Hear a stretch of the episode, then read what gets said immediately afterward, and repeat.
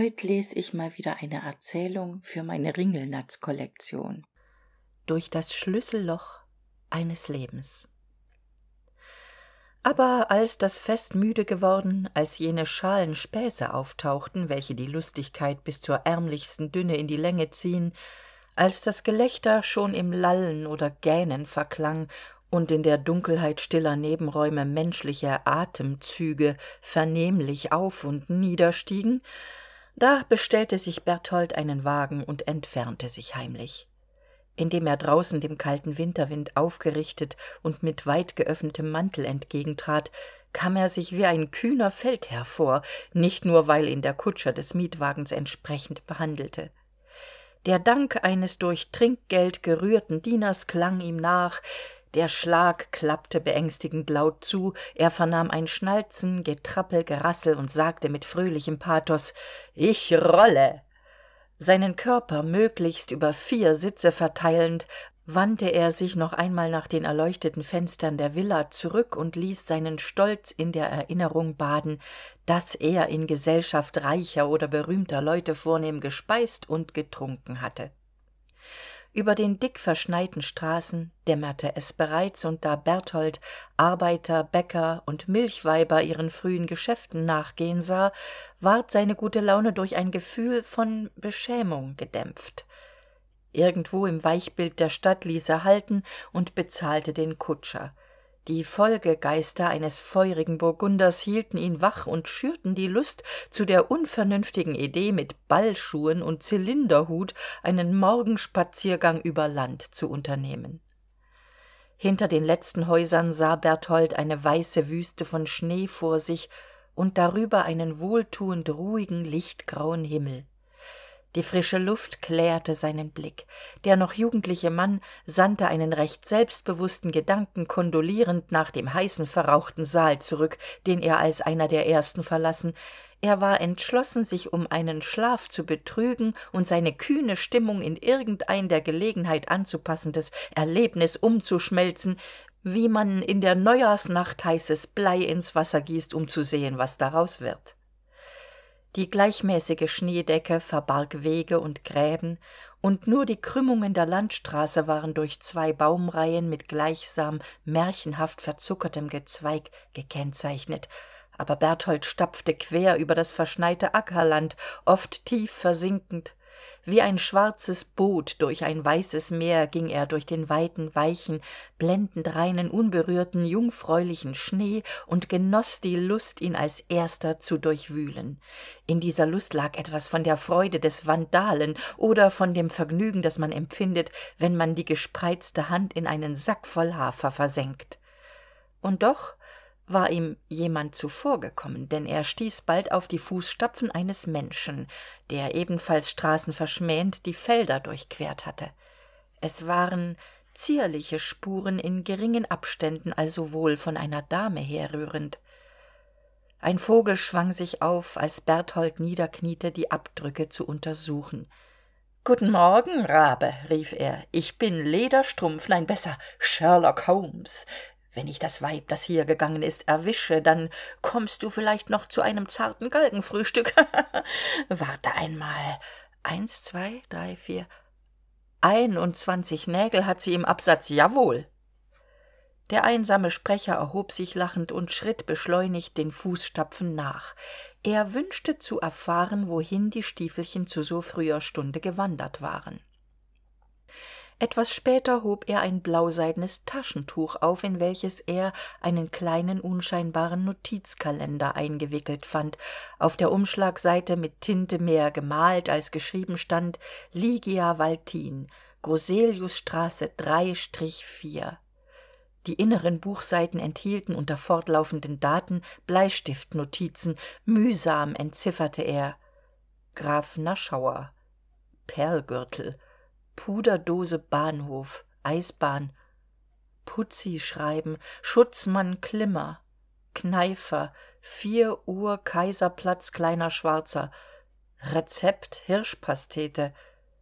Ein neger mit gazelle zagt im regen nie? Baron von biegemann frankfurt am main taunusstraße zwei meter moiretband wäsche und ähnliche notizen es geschah an einem januarfreitag da berthold das las und für diesen tag fand er in dem kalender die bemerkung mutters todestag kleiner schwarzer zwölf uhr mittag. Das war der inhalt des büchleins. Der junge herr stieß einen pfiff aus das gesuchte abenteuer begann weitereilend gewahrte er bald dass die fährte der er folgte einem kleinen abseits gelegenen dorffriedhof zustrebte eine seltsame rührung erfaßte ihn vorübergehend. Das bild das er sich nach den stiefelabdrücken dem stark duftenden tuch und jenen notizen in gedanken von lygia waltin angefertigt hatte bekam eine andere gestaltung durch die begriffe mutters todestag und feldfriedhof. Die achtung die er vor der unbekannten empfand bewog ihn ihre verfolgung aufzugeben aber sein interesse für die dame war gestiegen zumal er an dem fund zu erkennen glaubte dass sie hübsch jung gewiss auch reich an beziehungen sei. Deshalb wollte er sie in ihrer wohnung aufsuchen bot doch das tuch genügend anlaß während er die strecke über die felder im zurück weit schneller als im hin durchwatete sann er auf eine originelle anrede sich bei lygia einzuführen er konnte beispielsweise beginnen gnädigste ich heiße berthold sievers und komme um ihnen mitzuteilen dass sie einundzwanzig nägel im linken absatz tragen. Dann vermochte er ihr verwirrtes erstaunen noch höher zu schrauben indem er etwa hinzulog außerdem lässt ihnen baron von biegemann durch mich beste empfehlungen und die bekanntgabe zugehen dass er sich mit der chinesischen prinzessin hink puckling verlobt und gleichzeitig eine hutkrempenfabrik in der taunusstraße eröffnet hat das musste eine amüsante unterhaltung zeugen und berthold nahm sich vor erst dann mit aufklärung taschentuch und notizbuch herauszurücken wenn der grundstein zu etwas galantem oder zartem oder intimem gelegt sein würde. Und ein mädchen das am frühen wintermorgen aufstand um das entfernte grab ihrer mutter zu besuchen war doch nicht anders als gemütvoll und liebenswert zu denken als herr sievers die innere stadt erreichte war es heller vormittag geworden ein lebendiger fröhlicher vormittag.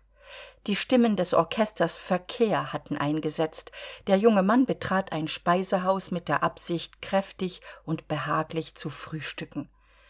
Die kirchtürme läuteten mittag als er im vierten stock des dritten hauses in der gruseliusstraße klingelte eine ältliche frau öffnete scheu deren gestalt an den kugelaufbau eines schneemannes erinnerte eine frau deren gesicht und kleidung dabei etwas so trübseliges verwaschenes und ungewaschenes hatten dass der närrische gedanke durch bertholds gehirn zuckte so ungefähr müsste man sich die mutter des schlechten wetters vorstellen er konnte ein lächeln nicht unterdrücken. Er wollte es auch gar nicht da seine laune voll lustigkeit und selbstzufriedenheit war. Überdies hatten sich die überreste einer mahlzeit ein paar makkaroni auf unerklärliche weise in das struppige haar der dame verwickelt und das wirkte durchaus erheiternd. Herr sievers erhielt auf seine ausgesucht höfliche frage nach lygia waltin die antwort das fräulein wäre ausgegangen aber er sollte nur warten das wurde ihm etwas geheimnisvoll und nicht eben freundlich mitgeteilt doch er nickte einverstanden. Darauf schob ihn die frau seine ellbogen von hinten ergreifend wie einen kinderwagen durch einen nachtdunklen korridor. In dem unbehaglichen gedanken an schrankecken oder stufen wollte er tastbewegungen machen aber da wurde er auch schon in ein helles zimmer gestoßen.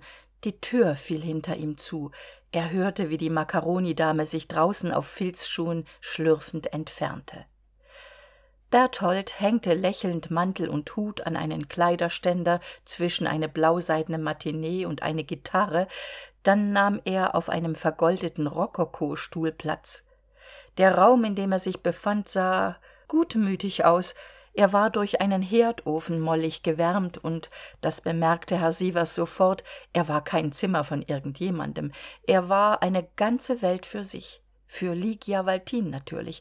Es standen dort moderne und alte möbel tisch stühle bett kleiderschrank bücherregal ferner ein diwan auf dem eine flachsblonde puppe mit offenen augen schlief ein reisekorb auf dem gebrauchtes kochgeschirr unordentlich durcheinander lag auch der schatten unterm bett war indiskret.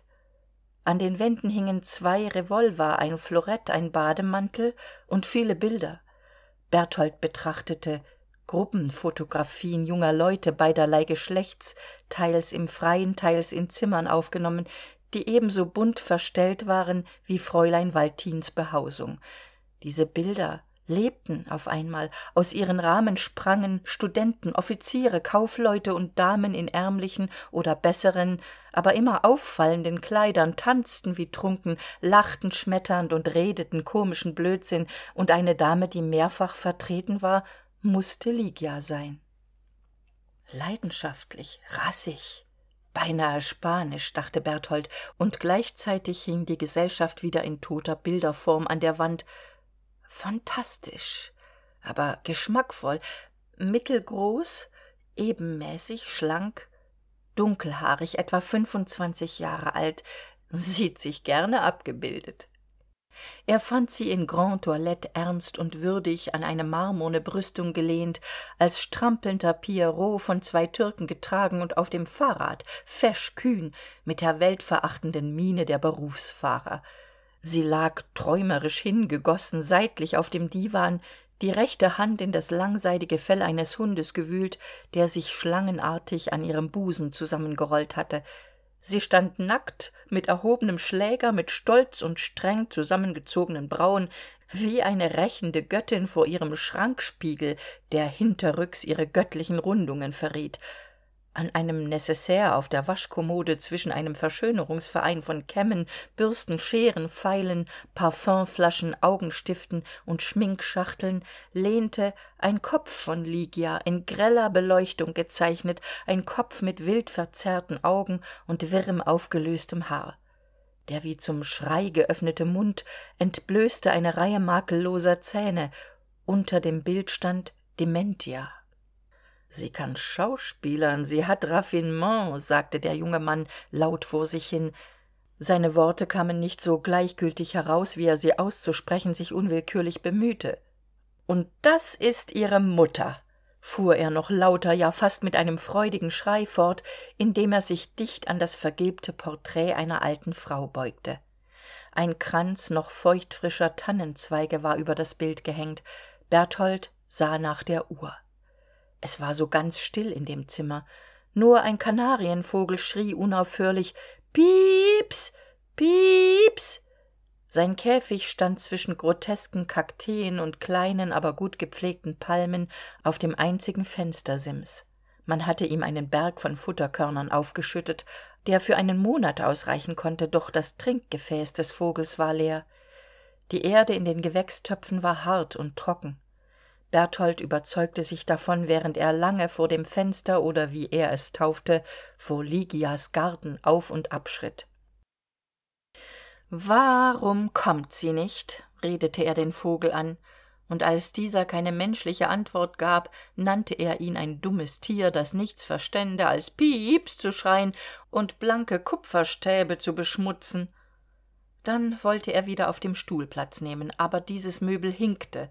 Darum vertiefte er sich lieber in einen bequemen klubsessel und begann seine begrüßungsrede mit betonung der einundzwanzig nägel zu memorieren. Er sah wieder nach der uhr erhob sich wieder ging wieder geraume zeit auf und ab. Lygias bett war aufgedeckt. Wie sauber es glänzte.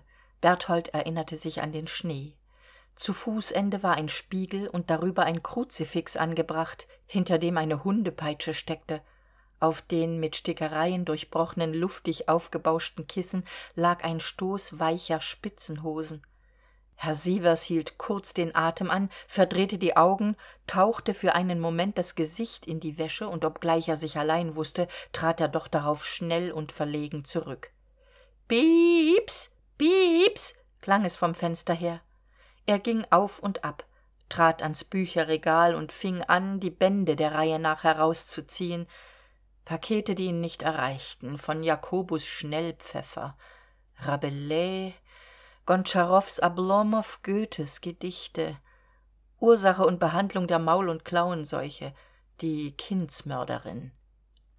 Wem gehören diese bücher? fragte er sich. Es ist doch viel gutes darunter und der kupferstich über dem regal ist vorzüglich. Er lächelte gähnte rücksichtslos und freute sich über die unbefangenheit mit der er lygias zimmer untersuchte. Trotzdem erkaltete sein behagen an einem gewissen gefühl des fremdseins ohne dass er sich dessen bewusst ward und wie es ihm nicht gelang die beobachteten einzelheiten zu einem ganzen gebäude zusammenzufügen so fand er auch keinen übergang von lygias häuslichkeit zu seiner eigenen pieps pieps klang es durch die stille. Es war spät geworden. Er sah es an der vorgerückten dämmerung deren schatten das zimmer merkwürdig entstellten. Er entzündete eine schlecht geputzte stehlampe. Mit der rotglasigen ampel überm bett verstand er nicht umzugehen. In spielerischen schritten den kopf auf die brust geneigt umkreiste er mehrmals den tisch. Später setzte er sich an den schreibtisch zog schubfächer heraus und er wusste dass es unrecht war begann briefe durchzulesen.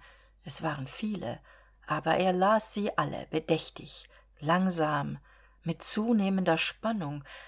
Währenddem wurde sein gesicht von einem ausdruck des ernstes und von einer edlen ruhe verschönt. Um ihn herum war alles still. Auch der vogel am fenster schwieg jetzt. Herr sievers saß lange zeit vor den briefen seine gedanken errichteten stufe für stufe die treppe auf welcher lygia waltin geschritten abwärts geschritten war. Er stellte sie sich vor wie sie zaghaft ans geländer geklammert hinabgeschlichen wie sie als dieses aufgehört hatte gestolpert gefallen war sich aufgerichtet hatte wieder vorsichtig dann leichtsinniger über die kalten stufen gelaufen zuletzt getanzt war und nun im schwung nicht mehr einzuhalten vermochte. Wie verwunderlich ist das leben sagte er als ob er etwas ganz neues ausspräche und fügte hinzu wo bleibt sie nur? Und ob mich denn die wirtin ganz vergessen hat? Indes mahnte ihn plötzlich müdigkeit an eine nachtwache ihn wandelte das verlangen an sich auf lygias diwan auszustrecken und einzuschlummern wie ein märchenprinz in fremdem garten ohne zu wissen wie er erwachen wer ihn wecken würde. Wunderschön musste es doch sein jetzt sanft allmählich jede klarheit verlieren hinüberzugehen in die träume willenlos dem gedanken ergeben dass er sich unbekannten überlasse dass unbekannte ihn den unbekannten finden würden und als er sich wirklich ganz leise behutsam aber doch bequem neben der flachsblonden puppe niederließ auf dem diwan der gewiss schon oft das rauschen von seide das stammeln der leidenschaft und die herben seufzer der einsamkeit vernommen hatte da ging eine leise traurigkeit über ihn. So lag er und sann über lygia nach. Was würde sie wohl sagen? Und mit welchen bewegungen welcher stimme? Ob sie wohl sehr spät käme aber er hatte sechs stunden gewartet. Er konnte auch sieben stunden warten. Vielleicht kommt sie nicht allein überlegte er. Und sie ist kühl verwundert dankt trocken und ihr begleiter lacht. Vielleicht kommt sie doch allein die schlanke frau von der ich so viel weiß. Sie kann auch böse sein oder mit der zunge anstoßen oder ohne über meinen besuch zu erstaunen sich auf meine knie setzen. Ihm fiel jenes sprichwort ein das mit einfältigen worten eine hübsche weisheit faßt wenn's am besten schmeckt soll man aufhören. Herr sievers erhob sich hastig. Er schlüpfte in seinen mantel setzte den hut auf knüpfte das gefundene notizbuch wieder in das seidentuch und warf es nahe dem kleiderständer auf den boden er tat das mit einer wachsenden inneren aufregung. Dann verließ er das zimmer. Jedoch im rahmen der geöffneten tür kehrte er nochmals um. Ergriff einen meißner waschkrug und goss mit zitternder hand wasser in die gewächstöpfe und in den trinknapf des kanarienvogels. Nun schlich er davon und erreichte die straße ohne jemandem begegnet zu sein und obwohl er müde hungrig und ungewaschen heimkehrte erfüllte ihn doch ein geheimnisvolles behagen wie es ein guter mensch empfindet der durchs schlüsselloch etwas ungeniertes beobachtet hat wie etwa ein vater der seinen kindern so zugesehen hat.